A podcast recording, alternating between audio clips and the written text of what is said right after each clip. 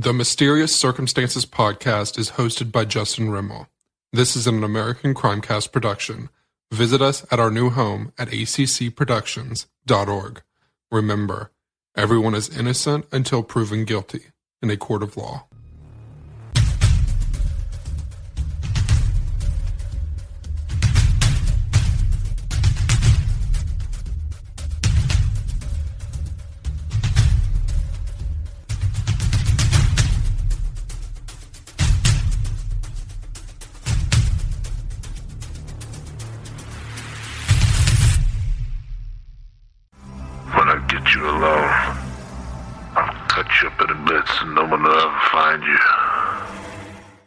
Alright, welcome to Mysterious Circumstances, everybody. This is Justin. Uh, we got a pretty good mystery for you here today. We will be doing the disappearance and the death of Dorothy Jane Scott. It's, yeah, some of you might be familiar with it, some of you might not. It's actually a very intriguing case. Personally, like I had just told my, my esteemed co-host here, Jessica, I find it actually more intriguing than Maura Murray, because Dorothy Jane Scott didn't wander off into the wilderness drunk and get eaten by fucking animals. So, Jessica, would you like to introduce yourself? Okay, um, I'm Jessica, and I am a long-time listener, so... A very long-time listener. Like, when I got a review from Taiwan, I was like, holy shit, somebody yeah. over in Asia is listening to me. I know, you don't expect that, but if you guys... You know, So, um, so yeah, so I've been listening for a long time, and I was asked if I was interested in co-hosting, and I was like, yes, but, you know, nerves and everything, but here I am. Yeah, and, uh, you were at CrimeCon. I got to meet you there, which was super fucking awesome, because I was, like, standing at a table, and I turned around, and there's, like, this little Asian girl standing there, and I'm just like, oh, shit, that's Jessica right there. Holy fuck. Yeah, another Asian girl. Right? there, I think you were the only one. Probably. I wouldn't be surprised. Did you have fun at CrimeCon? Oh, I did. It was amazing. It was very On so many levels. It was, It was, it was one of the greatest experiences ever. Yeah. Did you cry when you left? I was crying inside. I was really depressed. And then I ran into Ellie at the airport, so that was all right. Yeah, I was gonna say you got to you got to randomly meet Ellie there, so that was pretty pretty awesome. Yep, that was very very cool. So, what case got you hooked onto true crime?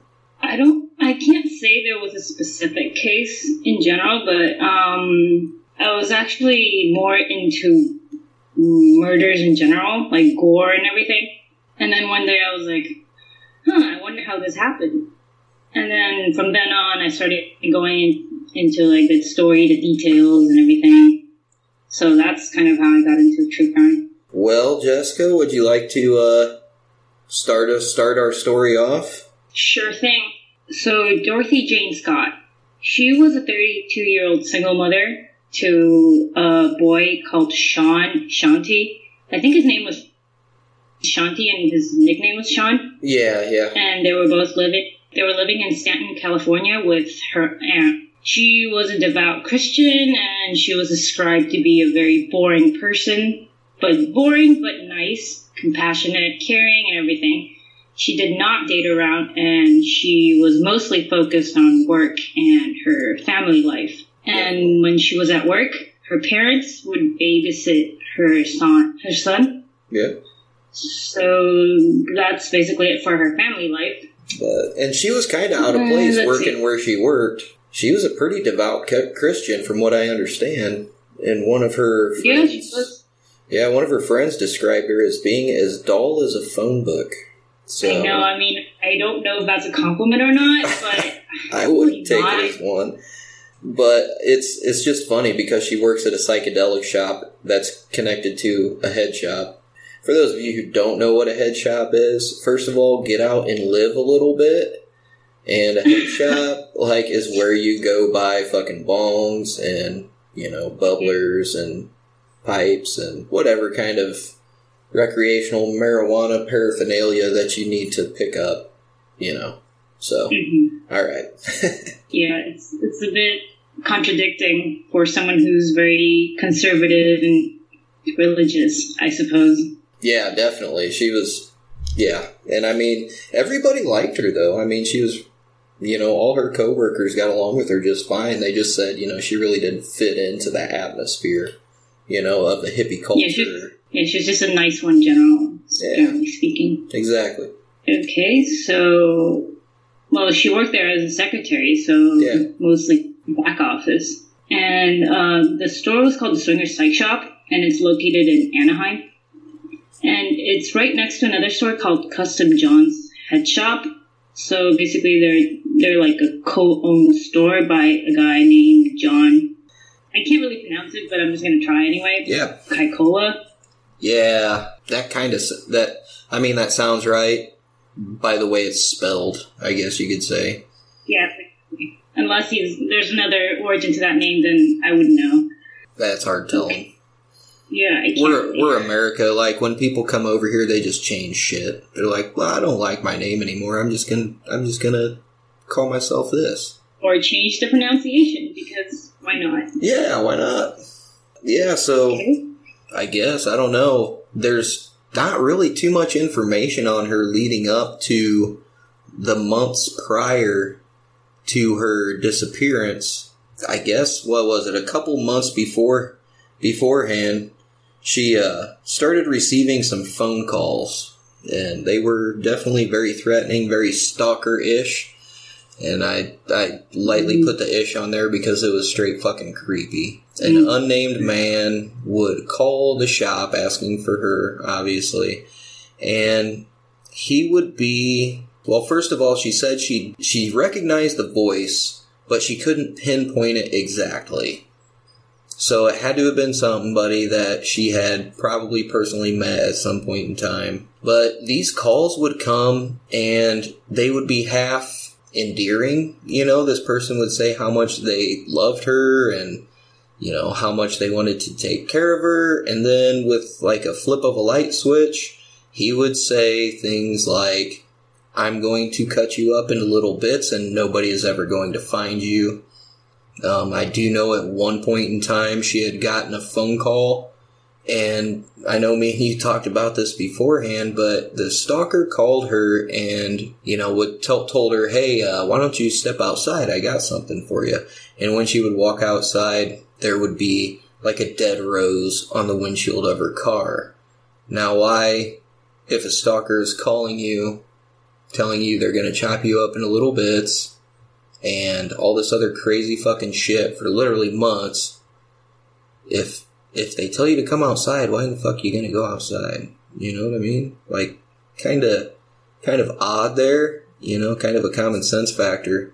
But he would give details into her daily life. He knew her daily routine. She ended up, she contemplated actually buying a gun at one point. She never went through with it, but I read varying reports. I do know that she was taking uh, karate classes, and the length of time that she took them, I'm not sure. I heard anywhere from a couple months she was taking the classes to that she just started the self-defense classes like a week before she vanished.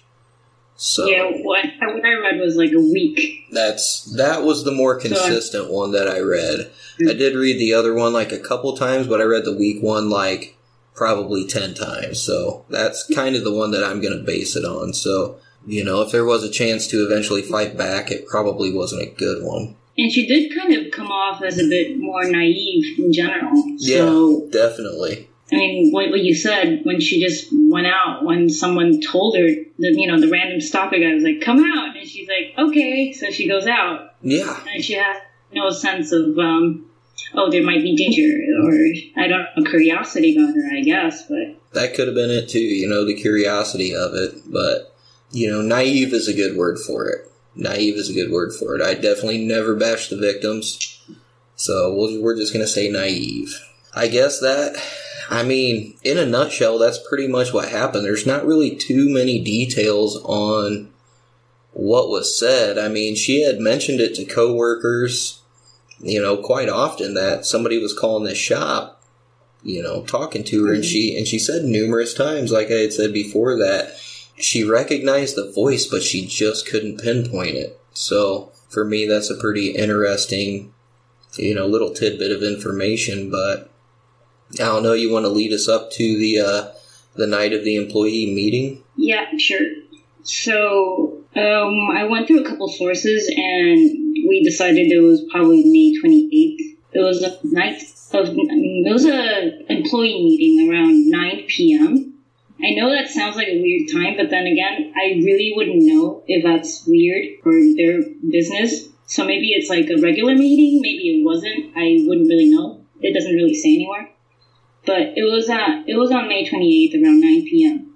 They were at an employee meeting, and Dorothy notices that one of her coworkers, a guy called Conrad, he had developed like a rash or a streak on his arm, and then he looked he looked sickly or something. So Dorothy offered, see, this is another thing, I'm not, not sure if she offered or if he asked her to, but she took him to the emergency room at the U C I, and another coworker, Pam, had offered to go along with them. And I had heard, I had read personally that she volunteered to take him because that's kind that most accounts that was kind of her personality. You know, she mm-hmm. was just uh, you know, a sweetheart. She noticed he was in pretty bad pain and discomfort, and from what I understand, that it was a black widow bite, black widow spider, and you know, that just indulges my fear of spiders that much more. But it was to the point where it was getting it is. I'm scared to fucking death of spiders. I ain't gonna lie. But uh, she said it was just getting worse by the minute. Like, it was a really bad spider bite, and he didn't know what it was exactly. He just felt sharp pain and couldn't, you know, didn't really know where it came from or whatever. But yeah, they go to the U C Irvine Medical Center. It was a roughly fifteen to twenty minute drive to the east. Almost a straight shot. Literally almost a straight shot. So when they get there, what, uh, what happens, Jessica? Well, they get there, and of course he's immediately checked up on, and they discover, as Justin said, it was a black widow spider bite. And during the whole time, Pam and, and Dorothy sat outside chatting, reading magazines, and that whole stuff while they were waiting for him. And around eleven p.m., he is discharged from the emergency room. It was around this time Dorothy was like probably offering to bring the car around, because Conrad was probably still in discomfort. So Pam and Conrad wait out, wait around for her while she goes out to the parking lot and brings her car around to pick them up. And it's it probably, I'm not sure if it was like ten minutes, twenty minutes, or half an hour. I, I get a lot of different sources. Yeah. But they wait for a long time, and she never shows up. And suddenly she does, and the car is like speeding towards them. Yes. And it doesn't stop. And it has its brights on. Like, yeah. Exactly. So they couldn't see inside the car. And they couldn't see if it was her driving, or it could have been somebody else, or what was going on. But the car went right past them, turned off their headlights, and left the parking lot. And that was the last time they saw her, or supposedly saw her. That is very true. And um, the car left. There were a couple... There was one one place that, that I had read that there was a car directly in front of her car that was kind of like, they said, almost leading the path, you know, like kind of leading the way or whatever. But that was only in one, I think, only one newspaper article. But it did say when the when it pulled out of the parking lot and it took that right-hand turn, once it got on the road, it shut its headlights off. So, yes, exactly. And then kind of, you know, sped away. You know, we'll talk a lot more about that in the theories. I know me and you went went our rounds on theories for probably like a fucking half an hour, but you know, it's um it's just really weird because, you know, they get to the hospital, they fill out, you know, they they get checked out, he gets his prescriptions filled. The the timeline factor, you know, is definitely a problem for me, but I guess we'll touch base a little bit on that in the uh, in the theory section, but But yeah, I mean, there's not too many details mm-hmm. from Pam and the one dude that got bit by the spider. He, they both said that they assumed that, you know, maybe there was an emergency with her son or something, so she had to go very quickly, but that doesn't explain, you know, the the bright lights of the car being on, you know, and speeding past at the speed it did, and then the headlights turning off as it turned onto the main road out of the parking lot. But what was the time frame of the first call to her parents after she disappeared? I know Pam and Conrad, they uh, they waited quite a while for her to come back. They kept thinking she was going to come back. So I, from what I understand, it was anywhere from like two to several hours before they even attempted to call anybody. That was pretty weird, I guess. Uh, yeah, I find that very fucking weird. And I got my theory on that, but I don't want to get into too much of the theories because I'm, I'm going to go on a rant. But they called her parents and they ended up reporting her missing. And then how long after that was it? I think it was a week after that, that Dorothy's mom, Vera, started getting phone calls? Uh, from what I found, it was around June third, possibly like a week after. Yeah, yeah, that would be about right, about a week. And it was every Wednesday. Yeah, it was every usually single. every single Wednesday, usually through the week. And the first phone call was, you know, hey, is Dorothy home? Or, you know, I've got Dorothy, or I killed Dorothy. And he would always switch his... I don't want to say M O, but he would always change, like, what he was saying. He he he changed between I got Dorothy to I killed Dorothy, or is Dorothy home? Yeah. And Vera said it was the same guy every single time, and literally almost every Wednesday, like clockwork, for four fucking years afterward. I know, that's dedication. I don't that, know what that is, man. That is fucking persistence right there. I know. I do know that the local police didn't want Jacob, her father, to... They wanted to keep everything real close to the vest. Mm-hmm. And I think it was only a week or two. I think it was right after Jacob actually went to the press with it is when the phone call started on the Wednesdays. Because he just couldn't take it anymore. He couldn't keep it in, so he finally made a statement, and, you know, the phone calls persisted. They have recordings of his voice. They do, mm-hmm. but he would slightly change his voice just a little bit while he was making the yeah. phone calls. They couldn't trace calls then. I mean, it wasn't till the mid-eighties that they switched from manual switch operators to automatic ones, and even if they could trace a call, it would take... the very soonest, and this was the mid-eighties, not the early eighties, the very soonest that they could trace a call was three minutes. But in reality, it was anywhere from, they said, ten to twenty minutes you would have to be on the line for them to accurately trace it. So, okay. I mean, they have recordings of the calls because they tapped their phone, but they couldn't mm-hmm. trace it. You know what I'm saying? But yeah, it was weird definitely. Because the caller would always call when Vera, Vera was alone. They knew when she was alone at home alone almost every Wednesday like clockwork and just taunting the fuck out of them. Um, do you want to talk mm-hmm. about when the suspect uh, called the called the Register, the local newspaper? Yeah, sure. Um, that one day... Um, since, like, the police wanted to contain this, like, between them and not let the media in yet, well, Jacob, the father of Dorothy, waited around weeks or so, and yeah. he was like, okay, this, I can't take this anymore, like, we need help. So he contacted, you know, the Register, which is an Orange County newspaper, and they ran a missing persons report on the, right, on the newspaper for that day, and on the same day, I think it was the same day, The the managing editor, uh, Pat Riley, mm-hmm. he got a call from a guy claiming to be the killer. So the guy was um, explaining how he was involved with Dorothy and that Dorothy was cheating on him. And when he, he confronted her in the hospital at the U C I, but then she she denied it.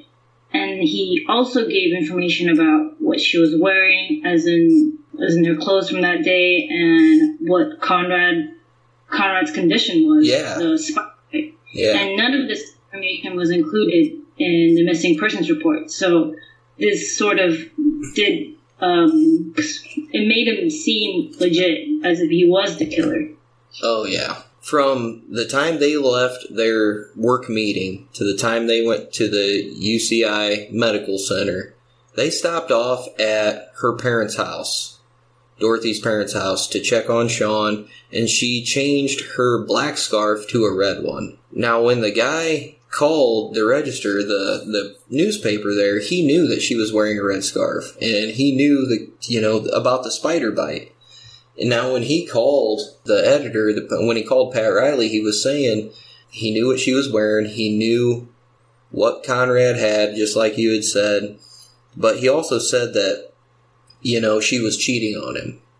You know, he had said, you know, she was cheating on me. I loved her, so I had to kill her. That was pretty much it. I mean, it was, he pretty much verified that if he wasn't the fucking killer, he knew who the killer was, and he knew exactly what the fuck happened that night.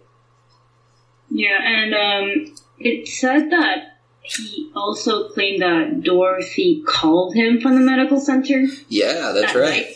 Yep. But then Pam, when Pam heard this, she was like, what? No way, because like we were together the entire time, except for the time that she went to the bathroom, and that was it. She was never alone. Yeah. So, I don't know what that's about. Yeah, that was kind of weird. Yeah, that guy did. He said, he's like, you know, she called me from the hospital, and that Pam just totally blew that out of the water. It's like, no, we were together the entire time, and they went to the ba- she went to the bathroom like while she was leaving to go get the car, from what I understand. She left. Yeah, yeah, it's extremely mind-boggling, to be perfectly honest with you. But yeah, that's pretty much a lot of the details until, you know, her body was found. Um, do you want to touch base on that a little bit? Uh, okay, just another. Something else that I want to include, um, the night that she disappeared, uh, around four thirty a.m., her her car was actually found in an alleyway ten miles away from the hospital, and it was burning, but there but there was no one in the car. So that was yeah, um, yeah, pretty sinister and suspicious, I would say. Yeah, definitely. And I mean, to be honest with you, that's pretty, and that actually ties back to another case of, uh, was it Patricia Schneid, Patricia Snyder, or Schneider? Yeah. From, uh, nineteen eighty-two. And a lot of people tried connecting these two cases. You know, besides the burning car, there's no real connection. I mean, there were two guys spotted at a gas station, I think it was, that Patricia Smith, or, uh, Patricia Snyder was at. And, you know, mm-hmm. she was seven years younger than, uh, Dorothy Jane Scott. The only similarity is that, you know, a while after she was abducted and still never seen again is, you know, the car was on fire. That was, that's pretty much the only connection. But yeah, tell us about uh, her body being found. Okay, so after years, four years to be exact, of uh, calling her parents and everything. Yep. Okay, so on August of nineteen eighty-four, a subcontractor discovered uh, some remains off the Santa Ana Canyon Road. The first set of remains was that of a dog, and underneath underneath that dog was parts of, um, I would say parts of human remains. It wasn't a full set of human remains, it was just a skull, a pelvis, an arm, and two thigh bones. And that was a, was a ring and a watch. That's pretty much it. That's what they found. Yeah, that's pretty much it. And the watch, it was a, there's a, what, a turquoise ring she was wearing. Mm-hmm. The the watch um, had stopped at twelve thirty a.m. on the twenty-ninth of May. Mm-hmm. Not sure if it was the same year or not. I mean, obviously it is theorized that the watch stopped shortly after her abduction, but nobody can really can really pinpoint that for sure. But yeah, and the, the bones had been there for at least two years because two years prior in nineteen eighty-two, there was a brush fire that rolled through there pretty bad. When they found the bones, the bones were charred. So that would mean that more than likely the dog bones were placed there afterward because, you know, of the, like you had stated, the thin layer of dirt between the dog bones and her bones. And I never heard, I never read anywhere that the dog bones were actually charred. Um, did you? No, I didn't either. Okay. So, yeah, that would, you know, the killer probably revisited the spot, and he loved his dog, and he loved her, so he buried them in the same spot or some shit. I don't know. Yeah, I also read somewhere that it said that it was a it was it was a way to uh, avoid search dogs, because some search dogs are trained to smell human only, but if they smell animals, then they would not, I don't know, they wouldn't go towards it or something. Yeah, yeah. That's, I don't know. That's that's true though. I'm not a hundred percent on that either, to be perfectly honest with you. But yeah, and then after the bones were found, it was a pretty big deal. It was all over in the newspapers. Um, the media had gotten a hold of it, and there were two more, I believe, just two more phone calls to yeah. um, to the Scott residence. And um, I'm not sure what the first one entailed, but I do know that the last one is the one that Jacob answered, and it was the only phone call that Jacob answered. And the killer didn't say anything, hung up, and was never heard from again. And he, the, the call was uh, the call was saying, "Is Dorothy home?" And that was like the end. The the call after they confirmed it was her remains. Yeah, it's uh, it's pretty fucking baffling, to be honest with you. And um, it gets even more baffling when you start asking little minute questions like we were just doing before we started recording. Yeah. I mean, obviously there's only one fucking suspect, alright? And it would be the stalker, you know. I commend you, Anaheim Police Department, for pinpointing the suspect as being the, the stalker. You guys did a great job on that. But, sure. Yeah.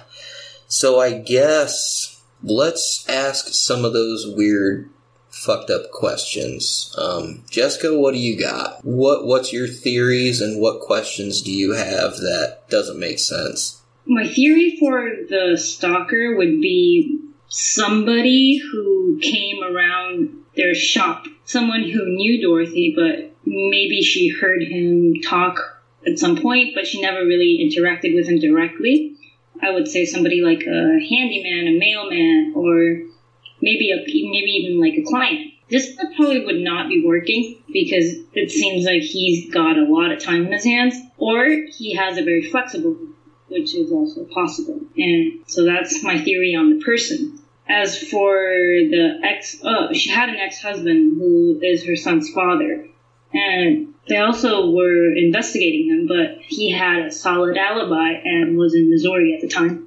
So not him. And I think the suspect the, the suspect pool should be very narrow, since she never left her house. Basically, she was always at work, and she focused on her kid, and she didn't date around. I mean, there wasn't that many people that she could have sort of knew, but not really recognized. Not that many, I would say. And, and um, one of the one of the questions I have is uh, what you said about the person hanging up on her father. A lot of people would say, like, oh, he he called, and then instead of Vera answering the phone, it was Jacob. So the caller, the stalker guy, immediately assumed, oh, they must have moved. So he hung up on the dad. But I, I, that doesn't that doesn't really work with me, because I, I don't think he would hang up if he just assumed they moved. Why why would he assume that? And he knows where they live, and he knows their phone number. He knows that there's a dad at home. Yeah, and he specifically would call Vera when she was there alone. So instead of calling at the at the, the time that he always calls,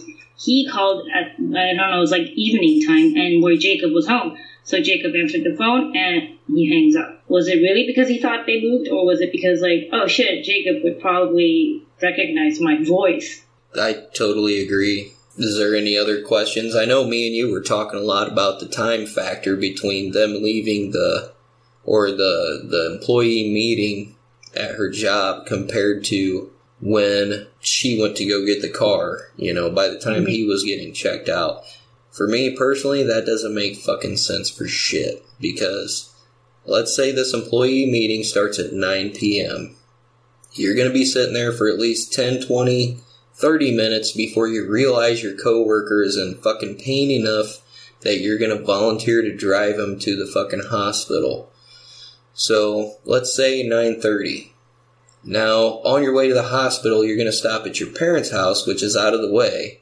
And you're going to stop there, and you're going to change your scarf. You're going to check on your son, which, hopefully, a four-year-old would be asleep by about, you know, nine thirty, ten o'clock. Let's say you go there. Then you go to the hospital. You check into the hospital.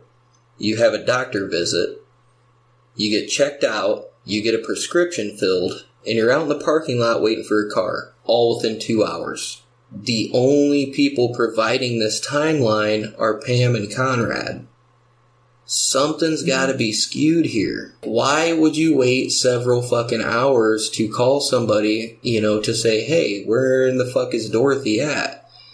Like, if I saw a fucking car speeding towards me with brights on, you know, I'm going to be like, what the fuck is going on here? Like, that's our ride, you know? But on top of it, her friend Pam is like, well, we just assumed that, you know, there was an emergency with their son. Why the fuck would you assume that? She was it with, doesn't make sense it, because... Uh, it doesn't. How would she know? Exactly. She never made any fucking phone calls. She used the bathroom. Where does this exactly. assumption come from? It's, it's weird. Yeah. It's like, where does this assumption come from? And then on top of that, you, you're telling me that this guy literally just got fucking taken to the hospital, like emergency type shit. Just got prescribed some medication, and you two are standing out in front of the fucking hospital for several hours, at least three hours from what they said, waiting for her to come back without ever fucking calling anybody, when you know goddamn well that, first of all, the place of work is twenty fucking minutes away, a drive, and you know where her fucking parents live because you were just at her fucking house. You know the drive time, so you're gonna fucking honestly tell me that it, it that it doesn't fucking make sense. It's like no, I hear you. But no, I you know that that was my biggest question because what I started what I started doing was starting started looking into, you know, maybe there was more than one person involved because mm-hmm. the big question is if this guy shows up and they leave driving her car, then where the fuck is his car? There, the public transportation there in nineteen eighty was, it, I mean, there was public transportation, don't get me wrong, but it was scarce, okay? And, you know, walking anywhere, yeah, it, I mean, it's a healthy hike, especially to Santa Ana, you know, Santa Ana Canyon, you know, that's a good four or five miles, I believe. You know, and even even the walk from her workplace to the U C I, I mean, yeah, it's a twenty-minute drive, but it's it's a little over six-mile distance. Like, you're not you're not going to fucking walk that. So, if he's leaving in their car, then his car was either in the parking lot still, or somebody dropped him off there, or he walked there, public transportation. But that's the thing. How's...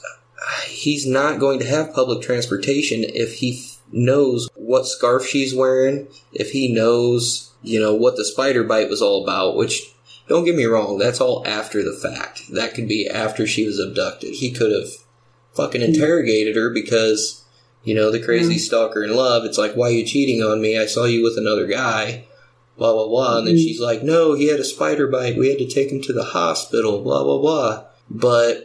if the one article is true about a car being directly in front of them as they were pulling out of the parking lot, then that would throw in the theory of more than one person being involved. And I mean, don't get me wrong, it would be so much easier to stalk somebody with two people who are trading information. I mean, personally, I don't believe it. What are your thoughts on that? Um, I, I find it hard to believe that stalkers would work in, you know, pairs and duos or teams, you know? Yeah, yeah. It, it's weird. I, I, I don't understand how that works. And it's not very likely that they were both obsessed with Dorothy either. Exactly, because it yeah. still doesn't make sense. Like, wouldn't you want to have her to yourself as somebody with a strong obsession? And unless you have a weird accomplice who's, like, you know, just following you around and, you know, willing to do whatever the hell you wanted them to do, it, Maybe, maybe you have your own other captive or, you know, somebody else who's just willing to do whatever you wanted them to do. Sure, that might, that could be, but it's not that likely. No, it's not. What did, what do you think about, you know, them waiting forever to call somebody? What, do, what, what's your opinion on that little timeline factor there? Yeah, at first it didn't really bother me, but then the more I looked into it, I'm like, these two, these two people are sort of sketchy in a way. it doesn't, the information they, they give isn't very complete, and what they do isn't very, it's not very intuitive. Okay, if I were stranded somewhere at night, like middle of the night, I would probably get a taxi, go, you know, go home and make calls from there. I don't know. And I wouldn't probably be standing around the hospital for a few hours waiting for my friend to show up. I mean, if, if I assumed it was a family emergency, it wasn't gonna, she wasn't gonna go and come back for me like immediately either. I might as well go home, call her, or call her from the hospital, call her parents. I don't know, just do something yeah. immediately instead of standing around. Exactly. That the Conrad and Pam thing really, really bothers me. And some people might not think it's a it's a big deal, but it really bothered me because it makes no fucking sense whatsoever. Their their timeline is fucked because when they found her, you know, her watch had stopped at, you know, twelve thirty a.m. Okay. Mm-hmm. So, I mean, like I said, it's naturally assumed that the watch stopped. And everybody, like me and you had said, everybody's like, well, she must have died shortly after. And like like I told you, like, when you're wearing a fucking watch, when your pulse stops, the watch does not stop. It keeps going. So there was some kind of of struggle, like when she was, getting, you know, possibly getting pulled out of the car. Maybe she tried to fight back. You know, it takes some kind of impact to a watch to make it stop. Because I'm assuming it wasn't a digital watch. Assuming it was a, it was a, you know, a geared watch, a dial watch. Mm-hmm. You know, it's going to take some kind of impact for that watch to stop. So it's not necessarily saying that she died shortly thereafter. I'm thinking she definitely fought back. I, you know, obviously he probably, you know, interrogated her somewhat, if that's the right word for it, you know, to see what the yeah. fuck was going on. Because, I mean, he was so fucking obsessed with this chick. So yeah. bad. But. So when he said he was cheating on her, maybe, uh, maybe he was assuming, you know, he saw Conrad and yeah. he was like, oh, another guy must be, you know, whatever. Yep. You're cheating on. I don't know. It's probably and, Conrad or not. But if not, then I would say Pam and Conrad, they are weird on this matter. And I think that's why that was the night that it happened. Because he had plenty of opportunities when she was alone to do whatever he wanted, but she hardly ever dated. She worked from morning until night, pretty much. Mm-hmm. Uh, she she was home all the time with her son. He had every opportunity in the world to do this, but he chose this day. And I think yeah. that's the reason, because he saw her with another guy, and he fucking flipped his shit. You know, she's fucking cheating on me because, you know, stalkers stalkers have this fucked up sense of reality. Mm-hmm. You know, that was one of my bigger questions, I guess, was just the timeline factor. And, um, I mean, like we had talked about, you know, her bones being charred and the dog bones. We couldn't find anything written that saying the dog bones were charred. Mm-hmm. So going back to that, I guess, personally, I mean, he he... quote unquote loved her, but I, you know, and a part of me thinks he might have accidentally killed her. You know, he might oh, have had yeah. other intentions for a while, and, you know, she either fought back or he just lost control and accidentally killed her. Mm-hmm. And, and that would be uh, the, okay. yeah, and that would be the calling her parents' house because he wants some kind of connection to her still. You know, uh-huh. so he would ask, you know, hey, is Dorothy home? And the way he says it, like, I have Dorothy. I have her. I killed her. And he'd say that in the same sentence. Like, it's almost a sense of, I don't want to say regret, but a sense of, I fucked up. I shouldn't have killed her because I loved her so much, but I'm a crazy motherfucker. So mm-hmm. I did. You know what I mean? Yeah. But, you know, her bones were there for, for at least two years that we know of. Let's say the stalker's dog dies. He loved that dog. He loved Dorothy.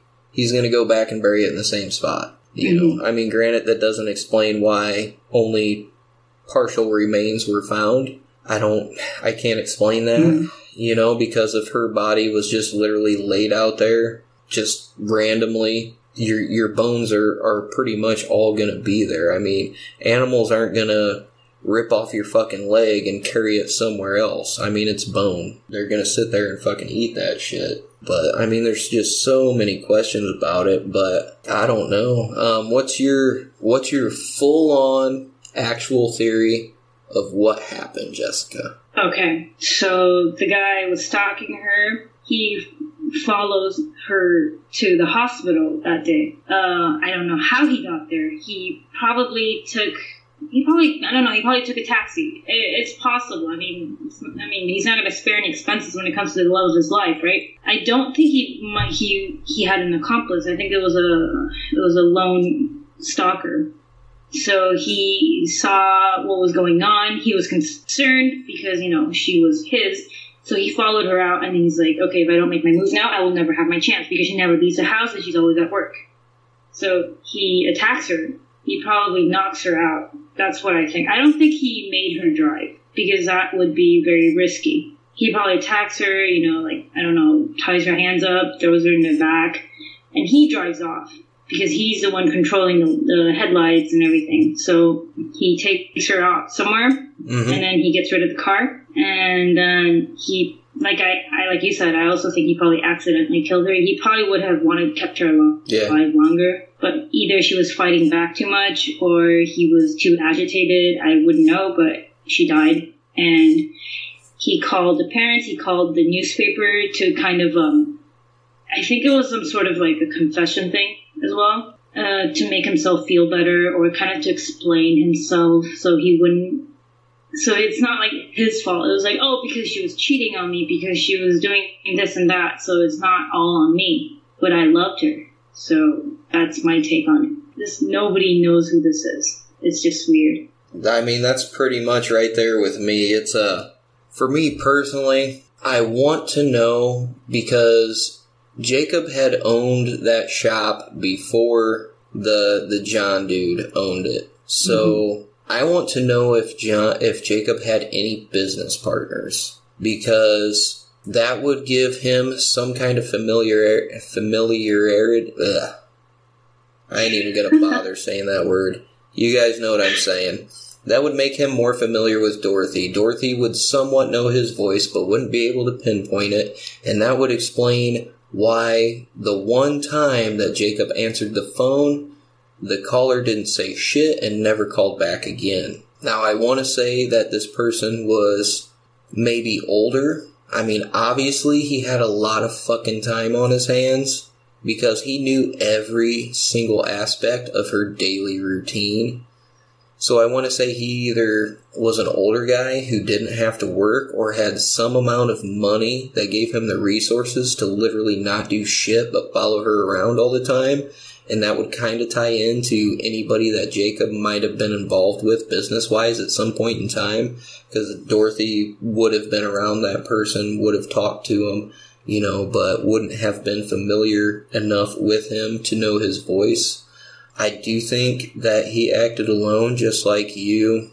How he got to the actual hospital, I'm not one hundred percent sure. All I know is that he either walked, took public transportation, or his car was there for quite a while. And I think the same, along the same lines as you, Uh, I don't think he killed her on purpose. I think he just got agitated because she was with another man, and he was so in love with her, even though he, you know, vocally displayed some signs of fucking being a psycho, you know, when he would call her and shit. You know, she either fought back to the point where he, you know, accidentally killed her, and then him... You know, like I said, like I said before, him calling the house afterward was his way of still having that connection with her. You know, being able to talk to her family and asking if she's home, but yet admitting that he took her, that he has her, that he killed her. Because, I mean, in all honesty, he could have had her fucking six months before he killed her. We don't fucking know. In all honesty, that's probably what makes this case like so difficult. Not so much like, you know, on the mysterious level, yeah, but the fact that you don't know what happened, you know, what what what happened to her, what did she go through, what it's a mind-numbing case, to say the least. And I know in the last year, um, a lot of a lot of people have started bringing it more to the light. And there was somebody who actually theorized that it might have a connection with the, you know, East Area Rapist and shit. Personally, I'm not seeing it, but mm. it's, yeah. When I saw that theory, I was just like, Christ, guys, we're fucking grabbing at straws here, man. But I think it was somebody who lived in the area because mm. he was readily available to follow her around. It wasn't a long distance that he would have to drive to follow her anywhere. She lived within a pretty good, you know, vicinity. Work, home, parents' house.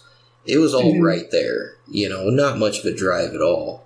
So I think he lived somewhere close by, and there's a lot of residential areas right around there. So, I don't know, that's kind of my theory on the suspect and on what happened, I guess. But I will say this, Pam and Conrad do not help this case at all. Um, nope. When you start adding up the time factor and the timeline, and what they say as eyewitnesses, it does not no, make sense. Agree. I don't know. Is there anything else that you would like to add, Jessica? I didn't read about this one um, one theory, I guess, that it was saying how the people that actually killed her were Pam and Conrad. You know what? What? Yeah. Uh, no, I was just gonna say to be their shadiness does not put that out of the realm of possibility.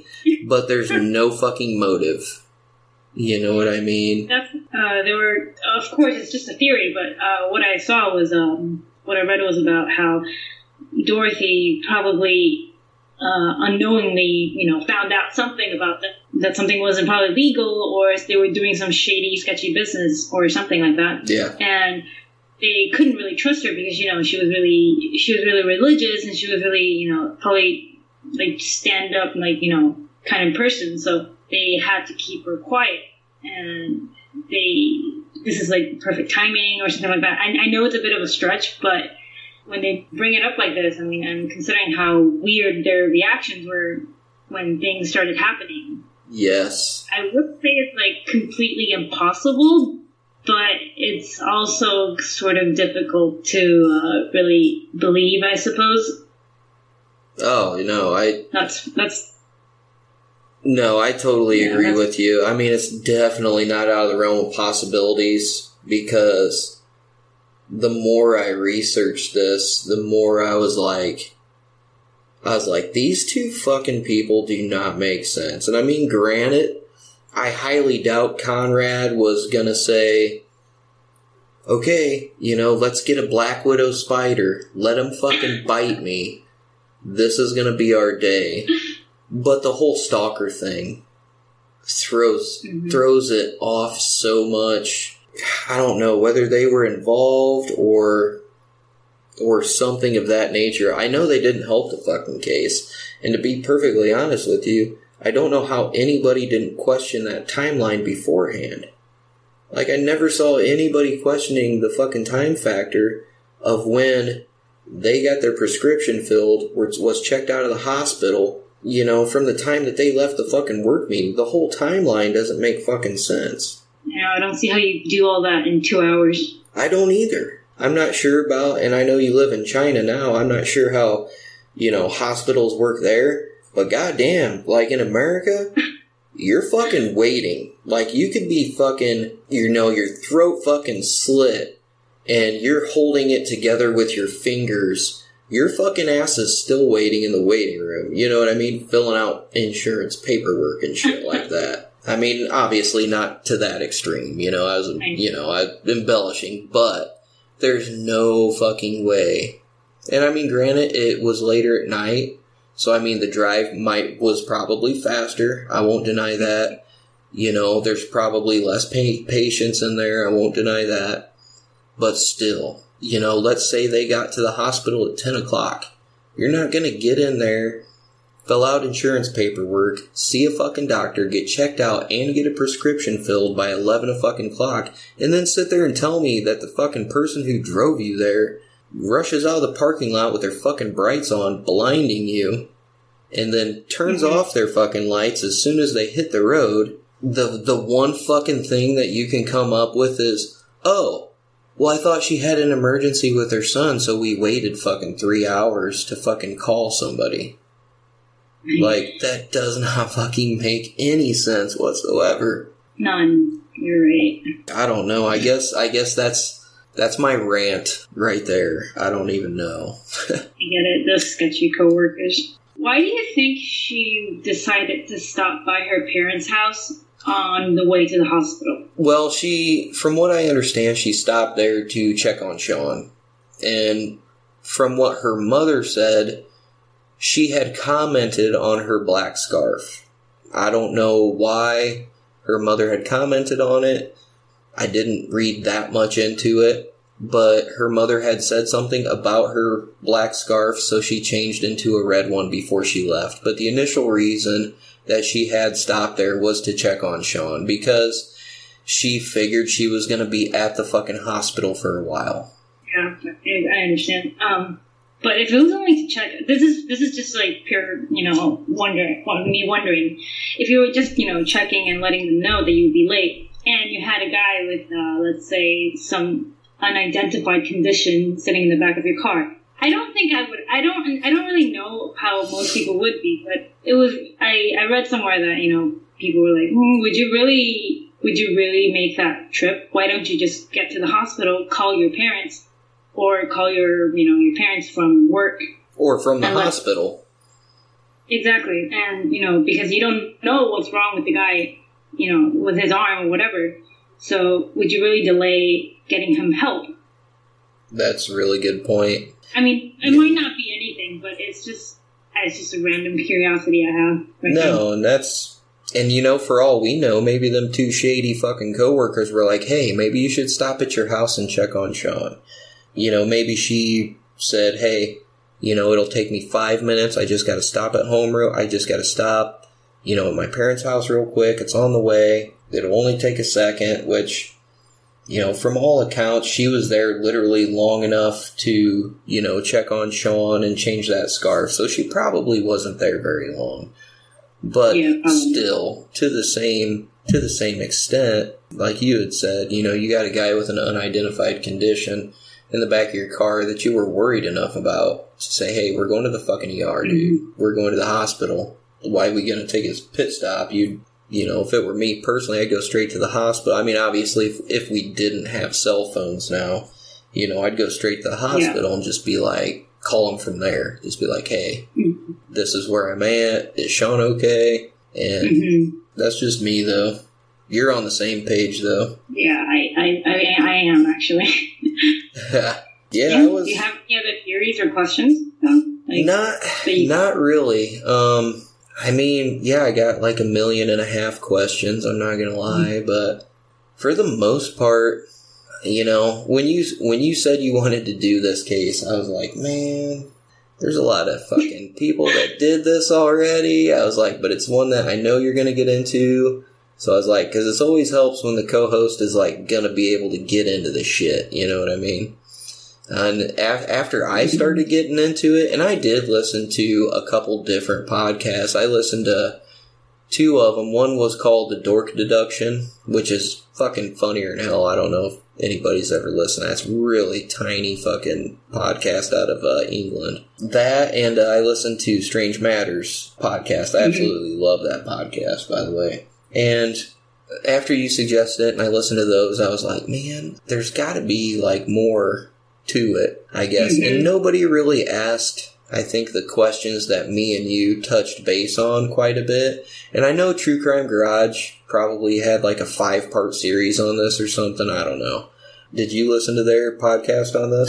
No, I didn't listen to the, the, the their episode on Dorothy. I didn't listen to that one. Okay. So I don't know if they touched base on any of these questions, but the the two podcasts that I did listen to, after researching it, I was like, why aren't they touching on this? You know, why didn't they mention this? And yeah. I'm, t- you know, definitely not bashing any of those podcasts whatsoever. I fucking love all three of them. But it's just like there's so many questions that I had that I know the listeners are going to have. So I had to say something about them.